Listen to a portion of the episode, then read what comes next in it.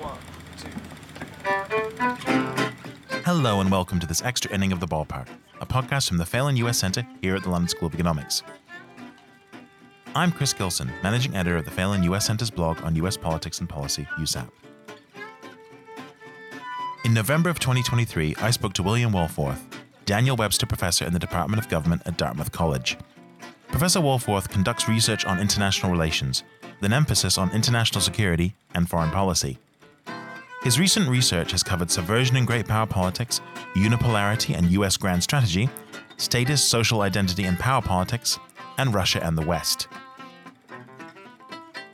We spoke about the United States as the world's unipolar power, the rise of China and what it means for the international role of the US, and about his upcoming book with Jill Kastner on great power subversion.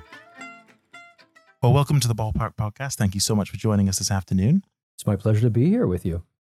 Much of your past work focuses on American unipolarity. Could you explain for our listeners what unipolarity is and who gets to define it? I'm really interested to know if it's the unipolar power that gets to say that there are no others, or can the concept be measured more objectively? Thank you. Yeah, the answer is uh, to the second question is yes, but of course, to answer that, we have to get to the first question, which is what it is. It's a one superpower world. If we think of a superpower as a state that is capable of maintaining credibly uh, complex alliances on political and military and economic terms in multiple key regions at the same time, um, then there's really only one in the world today that can do that, and that's the United States of America. Um, and so, past worlds in the middle of the 20th century, the 19th century, just did not have one state looming over others to that degree. And as many changes as there have been, I still think it's fair to say that the world currently is closer to that model than others. How do you measure it, though? Um, that comes down to um, metrics that uh, we try to get a handle on through the best data we possibly can. Three big categories capture these overall capabilities that give the United States this superpower capacity its overall economic capacity, its technological capacity, and its military capacity. Summed together, we can think of these capacities, these capabilities, as resources the U.S. gets to use to try to do things in the world. And, um, and so then attempt, the attempt here is, in fact, to measure and assess this status. I hate to use the word, but I will, objectively. Namely, it's not really for the United States just to assert it. Um, and uh, the United States, uh, but it's, it's not necessarily something the other states get to define out of existence if they don't like it. It's kind of a reality of international politics that people have to deal with. How can this idea of unipolarity that you talked about, and, and kind of even in the context of the, the definition you've, you've given as well, how can that idea help us to understand the US's foreign policy decision and the foreign policy decisions of other countries? I'll start by saying it's important not to exaggerate what you can get from something like polarity or unipolarity. It's, um, it's a measure of resources that states have. And what they do with those resources is, is up to them, and, and, and, and there's, there's a variety of choices they can make. And nor, do, uh, every, nor does every attempt to try to use resources to get what you want actually work. And so, lots happen in international relations, a lot happens that falls outside the purview of this analysis. However, with that caveat duly registered, I would still insist that polarity in general and unipolarity in particular help understand the array of choices open to states. And by and large, just as being rich gives you kind of more choices than being poor, having a ton of power resources in international politics give you choices uh, of a greater variety than uh, if you don't have a, a lot of power resources. So, what does unipolarity do? It gives the United States the option to follow a grand strategy that involves maintaining a huge array of political and military allies across Eurasia, and to make those alliances credible, and to seek to create cooperative posses, if you will, or uh, teams or groups uh, out of those allies. That's uh, that's uh, an option that most states don't have. Um, and if the United States chooses that option, namely to maintain these alliances That then shapes the strategic possibilities of rivals such as China and Russia. In other words, because of unipolarity, or at least in partly because of unipolarity, uh, the United States can pursue this grand strategy, and having pursued it, China and Russia look out in a world with more constrained options than they would otherwise have. And so those are very consequential strategic choices that are shaped, if not determined, by unipolarity. So I just want to to pull on this idea about um, you, you mentioned China and Russia, and I think a lot of our listeners might think of power in terms of military power, economic power, and I, I'm probably accurate in saying that the U.S. has more economic and military power than those two other countries. What other measures, if any, would go into that measure of unipolarity that the U.S. has that maybe a country that is powerful, like Russia, like China, probably doesn't have? I think it's important, even on the economic uh, measure, to flesh it out a little bit um, and think about the fact that really to act uh, in international politics uh, in the way that I'm discussing, it helps not just to have a big economy, but to have a rich one. Um, so being both big and rich is useful. Of course, it's nice to be rich even if you're not big. Uh, you know, uh, being Taiwan is great if your living standards are all we're thinking about. But if you are um, a, a, a, small, rich country like the Netherlands, or um, there are limited options uh, being a big economy, but still poor or middle income, also uh, places limits on what you can do. So when we talk about that economic measure, it's that combination of bigness and richness that really helps. And there, of course, the United States is in some sense in a class by itself because China's economy is comparable to the US in its gross size, but it's still a middle income country. And that does limit opportunities for China. Um, but also, I would unpack um, the military capacity, if I may just very quickly, which you mentioned, which is not just overall military spending or the number of uh, systems, it's capacities to do things. And one of the things the United States does with its military power is it maintains what um, analysts call the command of the commons. That is to say, it dominates the open spaces of the sea and the skies through much of the world, not close to the shorelines of rivals like China, but up to them. And this gives it this capacity that I referred to earlier to act in multiple regions in this very decisive way. And so that's a concrete measure, manifestation of that military capacity. Finally, I would say that in addition to those two overall measures, which are very complex that you could talk about forever, is technological preeminence. And this is really important in today's in today's world where uh, technology assumes such important dimensions in all the other aspects of power, uh, both economic and military. And, and, and they're just looking at the technological piece is complicated, is difficult, but it pays big dividends. And on that metric, there's no question that China has made major advances. But if we dig beneath and the superficial data, where you can pick out one sector or one area where China has indeed achieved parity, if not dominance, and look at the bigger picture, we show, um, that is, say, my colleague Steve Brooks from Dartmouth and I show, a substantial continued leads by the United States, but especially substantial continued leads if the United States acts in concert with its highly developed, wealthy, and technologically advanced allies. So, some commentators feel that we have moved on from a unipolar US dominated world to a multipolar world of the US and China. Some people even talk about a new Cold War uh, between the US and China in the vein of the, the Cold War between Russia and the US. What are your thoughts on this?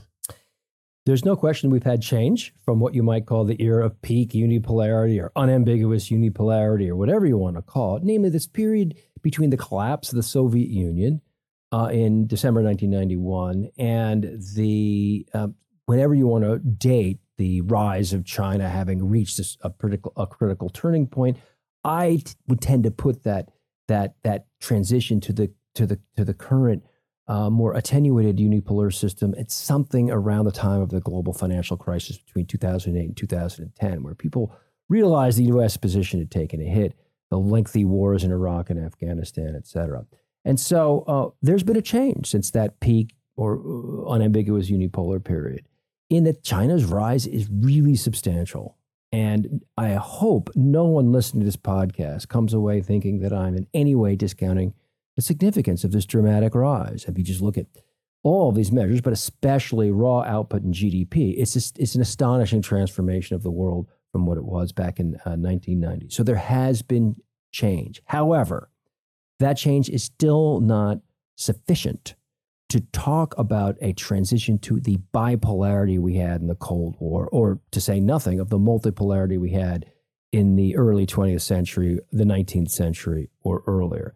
And that's because there are still substantial gaps uh, between the United States and China. China's capacity to revise the international system in its favor, its capacity to upend America's global position is still less than the capacity the Soviet Union had to do the same during the Cold War. And in a way, I mean, I could unpack that more if you're interested, but in a way, the message is actually optimistic. It's that we actually, based on the distribution of resources, based on polarity, we actually are not necessarily headed for a Cold War of the same intensity and same level of danger as the one that we experienced in the last century. Uh, in a way, I think hyperbolic assessments of China's rise or hyperbolic assessments of American decline do more to feed um, to feed um, hawkish views of our current standing vis-a-vis China and the current relationship than they do to feed uh, the opposite. And our analysis that sees the United States position as stronger than many do today actually opens up opportunities for less conflictual policy efforts than you might otherwise attempt if you really believed that the U.S. position in the world were sitting in, I'm sorry, we're hanging on tenterhooks. So I, I, I think that um, uh, the bipolar Cold War analogy does have its uses, but a lot of that analogy is pointing to the differences that are emerging today, and in particular, the limits on the degree that China can completely upend the international system and particularly do so through the use of military force. I do want to pick up on that point about China and the international system. Um, from what I'm aware of, the USSR was not integrated into the international system in, in any meaningful way. And for those of us who, for those listening who weren't around during the Cold War, it was always a sense of the USSR being this other that wasn't part of the part of the West. My understanding is that certainly China and the US are much more economically integrated and probably maybe even diplomatically other you, you can tell me is that what you're is that what you're sort of talking about in terms of China's it, China can't upend the system because it is the system that's partly yes and in a way I mean I guess a quick way to answer is lots of people are concerned by China's massive economic integration What's the conversation in the EU? What's the conversation in the United States? What's the conversation in Australia and many other countries? Have we reached the point where we are so dependent on China that we have to scale this back? We're afraid of what they might do with, uh, if relations were to turn even more sour, what they might do with economic influence uh, that their massive economy and massive trading position, uh, uh massive investment position lead to. That's a legitimate concern. But I would much rather be worried about economic competition with China than I would be than, I, than, than to be worried about China's conquering, physically conquering through military force, crucial players in the international system. And this may sound anachronistic to people, but this is what drove the Cold War.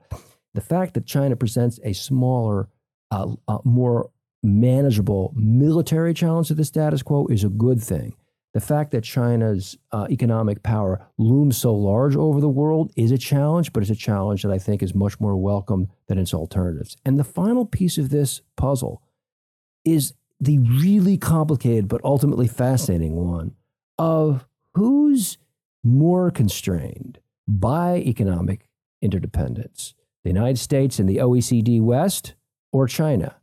And that's a tough estimate. You see lots of complex economic papers being discussed about supply chain dependency and who's really dependent on whom. I'm willing to enter that debate. I think it's a good one uh, on some grounds. Uh, my estimate right now is China is far more constrained. China has more to lose from allowing economic statecraft to get out of control than the United States and its wealthy allies, provided that the United States and its wealthy allies hold together. So, kind of building on what we've been talking about, how would you say the relationship between the US and China has evolved in, in recent years? Um, and in what ways, if any, does this go against the conventional wisdom of how China's rise is challenging America? Well, I mentioned before that uh, I freely acknowledge, happily acknowledge, uh, and we all must acknowledge the important changes between the current situation and the one that occurred, uh, the one that was um, uh, uh, the one that uh, pre- characterized what I was calling the peak or unambiguous years of unipolarity. The world has changed in such a way that um, rivals, notably China, now assess that they have the capacity to push back to some degree against what they regard as an unfair, undue level of influence in their regions by the United States. Put in more concrete terms, China's dissatisfaction with America's position up close to its shores uh, in Taiwan and uh, in the South China Sea, that dissatisfaction was always there. It was there in the 1990s. It's increased now in salience because China has assessed that it has the power to begin pushing back. So, on that, I agree with the conventional wisdom about the US China relationship. Way more contentious now, in part because of a change in the balance of power. Where I disagree with the consensus is on putting that degree of revisionism in perspective. As I mentioned in response to your last question, I think it's important, but it is far more manageable and constrained than the kinds of revisionist challenges the United States and other status quo powers have faced in the past. I mean, just to put this in perspective, the Cold War was driven in part by fear that the Soviet Union might literally be able to use its military power to subjugate West Germany. West Germany at the time of the Middle Cold War was two thirds the size of the Chinese economy and one quarter the size of the US economy. There is no prize within grasp of China's military power right now, and any feasible grasp that has that kind of significance for China's and America's respective positions. So I agree with the status quo that it's a more fraught, tense relationship, in part because of the changing power relationship. I disagree with the conventional wisdom on putting on the on assessing the overall significance and systemic alter, system altering nature of that challenge. How has China responded to the Russian invasion of Ukraine? And the supposed end of the unipolar moment that many commentators have suggested this marks. What does this tell us about how China sees its own place in the international system? Well, here I have to humbly uh, say that that's a question best uh, best directed to experts uh, in China's international relations, in particular those experts who make uh, a lo- put a lot of effort into studying China's perceptions and perspectives on the world. So uh, I'd love to read um, sort of insider influ- uh, insider access accounts of how Chinese leadership, or even how China's um, sort of foreign affairs commentariat is reading these events in Ukraine. My understanding from China expertise that I've read and uh, and China experts I've spoken to is that there really was a period of exuberance in Beijing following the 2008 uh, financial crisis. That there was a period in which the the model seemed to be uh, really, really working well comparison to the uh, chaotic and disruptive U.S. model. And that was the period where we see this initiation of what is probably tiresomely called Wolf Warrior diplomacy. Um, and um, much of this uh, China expertise tells me there has been a scaling back of China's expectations in the years since then. That said, the Chinese uh, view of uh, the Ukraine war could go in two different directions. Uh, one is gosh, it's really hard to conquer territory, especially when that territory is backed up by the collective power of the West. So Russia isn't getting very far. If you're in Beijing, would you really want to volunteer to be in that position? On the other side, on the uh, however, uh, it could the view in China could well be uh, ra- could rationally be, gosh, Russia's doing better against uh, these economic sanctions than we thought. Uh, what lessons should we draw from this? And I think you can have a debate about that. I'd love to know where the uh, where the China expertise, uh, where the China experts in Beijing are on how they think about Chinese vulnerability to economic statecraft. My own sense is the Russia lessons don't apply particularly well to China for the reasons you mentioned earlier. China's relationship to the world economy is very different than Russia's relationship to the world economy. So it's quite possible that China could be more vulnerable to economic statecraft let's say in a Taiwan scenario, than Russia has been to economic statecraft in the Ukraine scenario.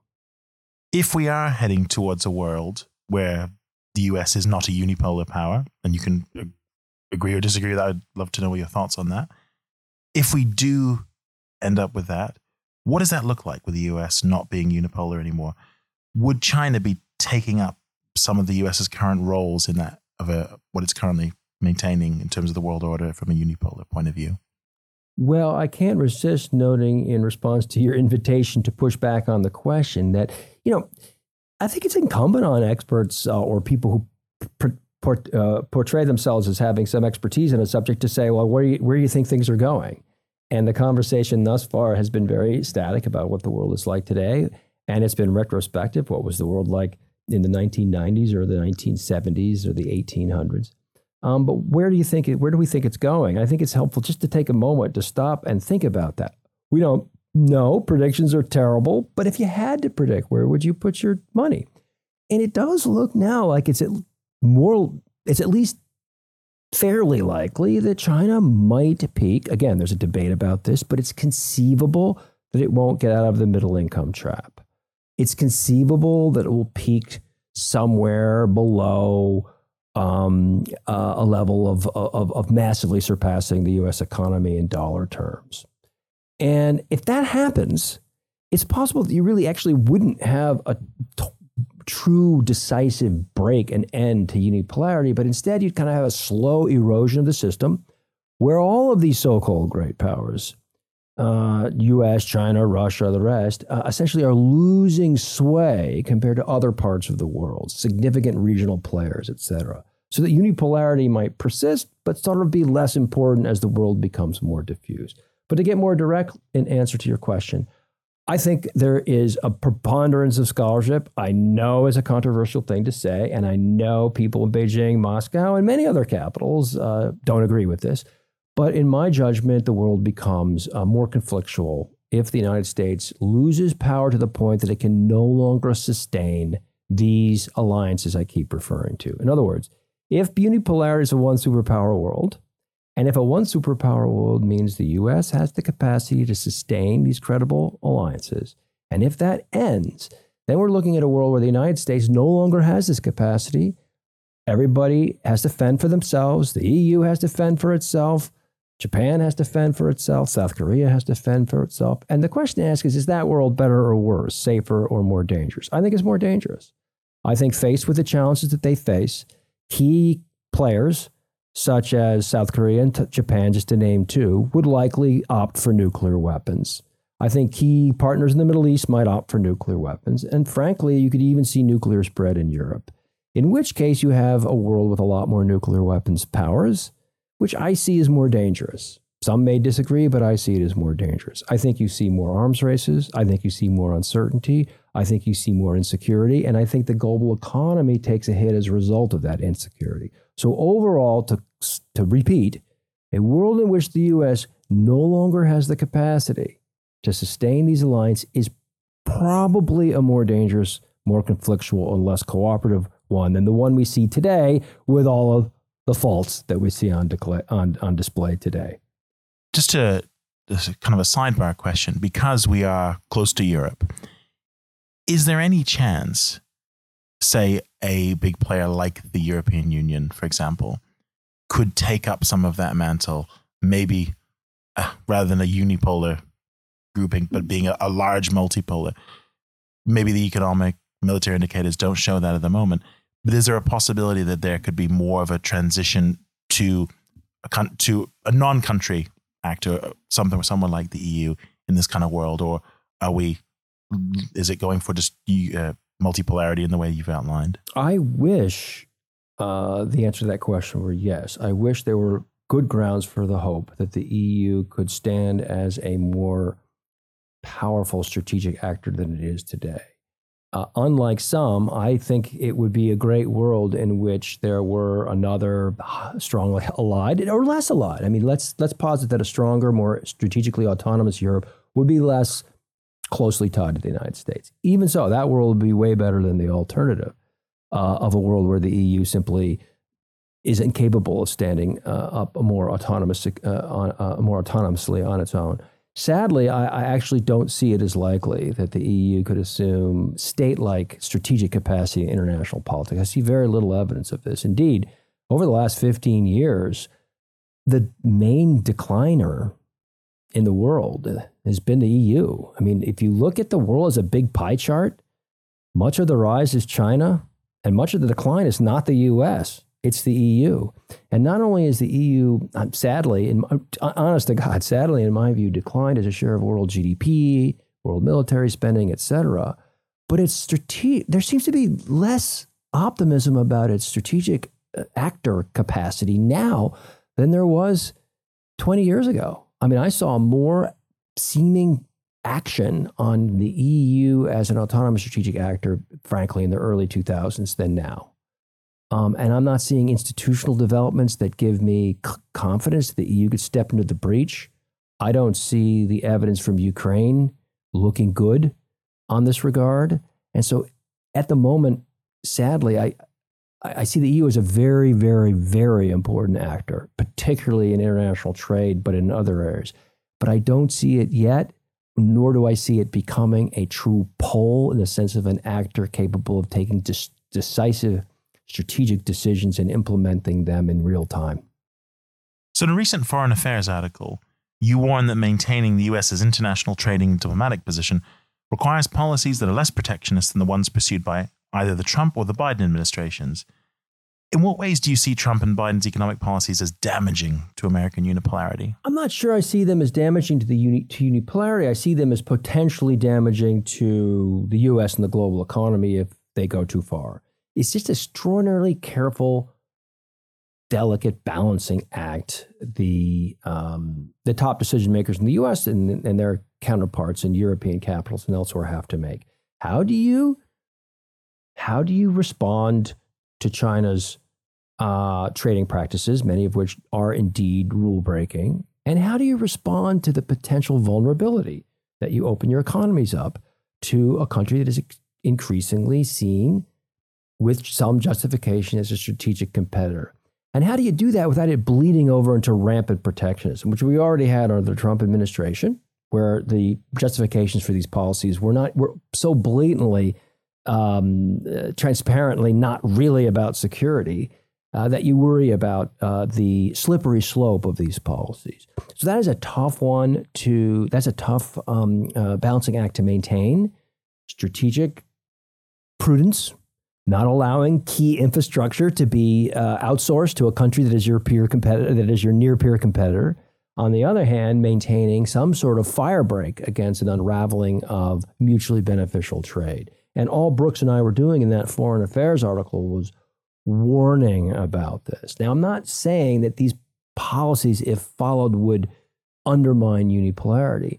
They could begin to undermine U.S. alliances if taken too far, if too much pressure is placed, placed on allies without good strategic reason.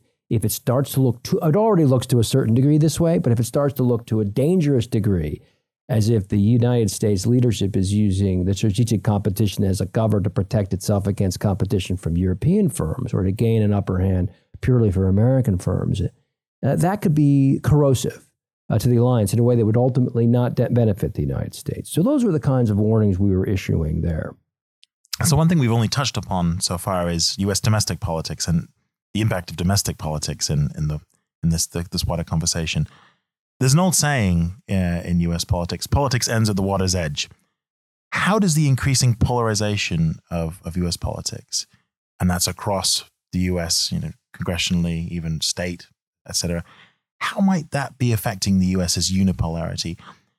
Can there be poles within the unipolar US? Because I see power, different parts of power, certainly in government. Is is that possible? Oh yeah, I mean, I think that uh, I say the I would have two answers to that question, or, or you know, a, a, a, um, you know, a preliminary answer, and then a, the real forward-looking answer. So the preliminary backward-looking answer is so far uh, U.S. domestic polarization and dysfunction has not affected its unipolarity, its unipolar position. On many, many dimensions, the U.S. position is actually stronger in many ways than it was uh, uh, some years ago. I mean, it's really striking to me if you look at certain indices. Um, and so that's happened despite all of the stuff we've been reading about for the last decade and more about the polarization, dysfunction, gridlock of American politics. Going forward, however, the, so the past, however, may not be a prediction, uh, may, may not be uh, uh, uh, probative regarding where things are going. Because, of course, in any given moment, the future, in some ways, looks more uncertain to the past, um, even though the past, we have to remember, was just as uncertain as the future is now back then. Uh, but it, it does look more uncertain, in part because you are seeing what looks to be the strongest movement in American politics in, uh, questioning the value of these alliances that I've been speaking about on and off throughout this interview. We've seen this before the Pat Buchanans, the various uh, uh, uh, uh elements, uh, and indeed the first iteration of the Trump phenomenon. A lot of talk about isolationism, a lot of talk about getting out of NATO, no real action in that regard. I'm seeing a, a, stronger impetus in this direction, a stronger element of the Republican base that is questioning this fundamental precept of American foreign policy that goes back to 1948, 1950, that, that we're stronger with alliances. Um, uh, more people viewing alliances in transactional terms. And frankly, the the reticule, the uh, the crosshairs of this group is espe- is trained especially on Europe. In other words, there's a kind of genuine across the board questioning of America's global role. Um, but if you were to pick one region where this questioning is greatest, it's Europe. Uh, uh, with a view being, what are we doing aiding Ukraine when the real challenge is China? And so you can kind of get a log roll of skeptics about America's global role, partisan skeptics about America's global, global role. You can get a log roll going on this proposition let's cut Europe loose, or at very least, cut Ukraine loose in order to focus on uh, the challenge of securing Taiwan, safeguarding Taiwan, and overall challenge of the U.S. position in Asia. So that I see as it looks to me now like a stronger challenge to the consensus than we've had in recent years. And so that could affect America's standing as a superpower if it truly does back away from some of these core alliances. Remember, I started out the interview in response to your first question saying unipolarity is just a distribution of resources that gives states choices. We don't know what choices they're going to make, although I personally think the choice to maintain these alliances is the wise choice. That doesn't mean the American people or the American political system will agree. So that's we see grid we see polarization and that polarization could lead to dysfunction, or it could lead to an actual strategic choice to de emphasize or even withdraw from a particular set of commitments. For example, Europe. I think it still remains not a likely outcome, but its probability is higher than I've seen it in many years. And so there is a pay- case where domestic politics could clearly have fairly dramatic uh, uh, effects at the international level which is not surprising because I think your question gets at this point of, hey, if you're saying that America is such a powerful player and that its choices matter so much, then don't its domestic politics matter? And the answer to that question is yes.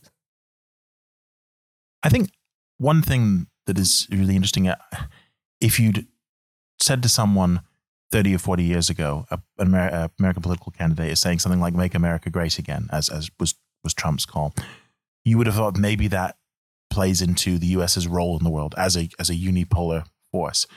That seems to now be detached. Make America great again, or America being great, as is the as the call of the right, doesn't seem to be attached to America's role in across the globe.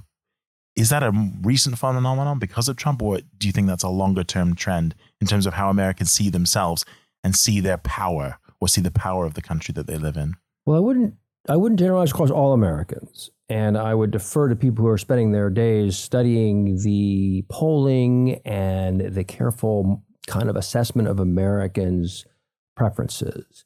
Uh, so we're talking about a subgroup of American politics uh, that are ardent supporters of the MAGA Trump um, phenomenon. And even among those supporters, research I've seen really suggests a variegated, you know, array of, of motives, uh, with a lot of it being uh, so there, there's genuine policy differences. There are people concerned about immigration. They think Trump was got a better immigration policy. There are people concerned about taxes or the state's over sort of overweening role in society. So I really push back against sort of reducing all people who say they are Trump voters to just, oh, it's all about resentment and so on and so forth. So it's very careful, although I'm sure there's a big piece of that in there as well. They have different policy preferences as well.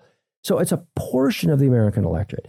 And then when you try to parse this phenomenon about make America great again and what it means, you know, the difficulty is, is sort of like uh, pinning down this guy, uh, Donald Trump, because the speeches do seem to imply he wants to tell his audience that he's going to make America great again in some sort of domestic sense. People interpret it saying it's going to be great again as it's going to be back to the 1950s and we're going to put all this woke thing and minority uh, voting and uh, people of color back in some. Some people think that's the subtext in Make America Great Again. But he also seems to imply that Make America Great would somehow also make America great in the world again. He does constantly criticize what he claims is, you know, a feckless or overly, uh, overly uh, uh, concessions oriented foreign policy by his successor, Joe Biden. I personally don't see much substance in those, but there is a, a, a sense that uh, he is not telling his voters that, oh, you know, we have a trade off. We can make America great again and domestically, but that would mean we can't be great internationally. He seems to want to say that we'll be great uh, in both realms simultaneously with the magical Trump presidency, where he'll quickly uh, magically solve uh, problems that he couldn't solve in his first term. Somehow they'll be solved this term with a couple of phone calls to foreign leaders. And, uh, you know, for voters who aren't carefully following international issues, that, that may have an appeal. So, long winded way of getting around to saying, I am not sure that the American electorate, in any broader sense, has rejected uh, a global role for the United States. I think a subset of it has, but I think the jury is out on how big that set is. I personally think it's not that big. Um, I think that uh, um, uh, that if you ask polling questions in general, you still see a remarkable amount of internationalism in those responses that would surprise some people. Thank you so much. So you have a book that's being published next year on great power subversion.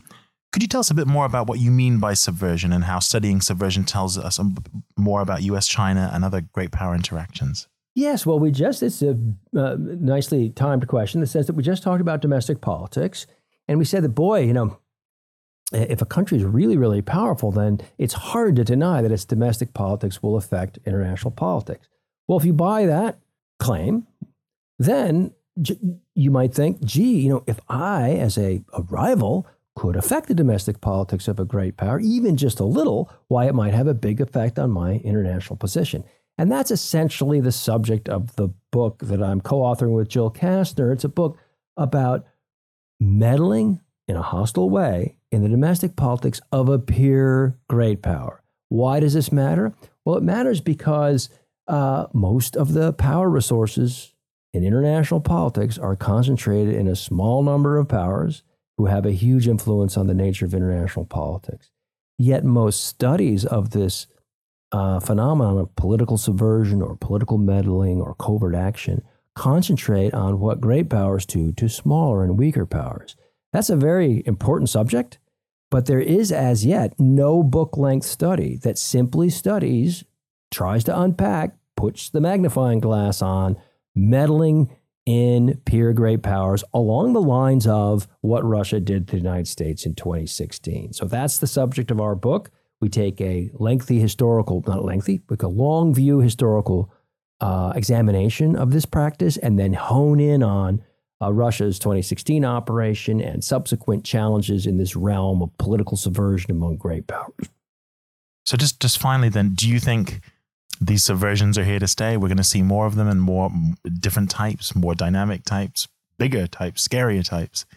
Uh, yes and no. In other words, yes, it's here to stay. You can't get rid of it. We studied it through history, going back to uh, ancient uh, classical Greece uh, and through the early modern period in the 19th uh, century, 20th century. You'll never get rid of this for the reasons we already discussed. Namely, the payoff is huge. Costs are kind of low. If you can modulate it correctly, you might get some pretty big payoffs. On the other hand, looking at it through the long view as we do, we do not see, and this may be controversial to some, but we do not see new technology and even newly, seemingly newly vulnerable democracies as an unprecedented opening to subversion. We think subversion is likely to stay roughly within the kind of contours and confines that we identify, notwithstanding AI and cyber and all the opportunities for political misinformation and all the seeming dysfunction uh, that you see across the democratic world.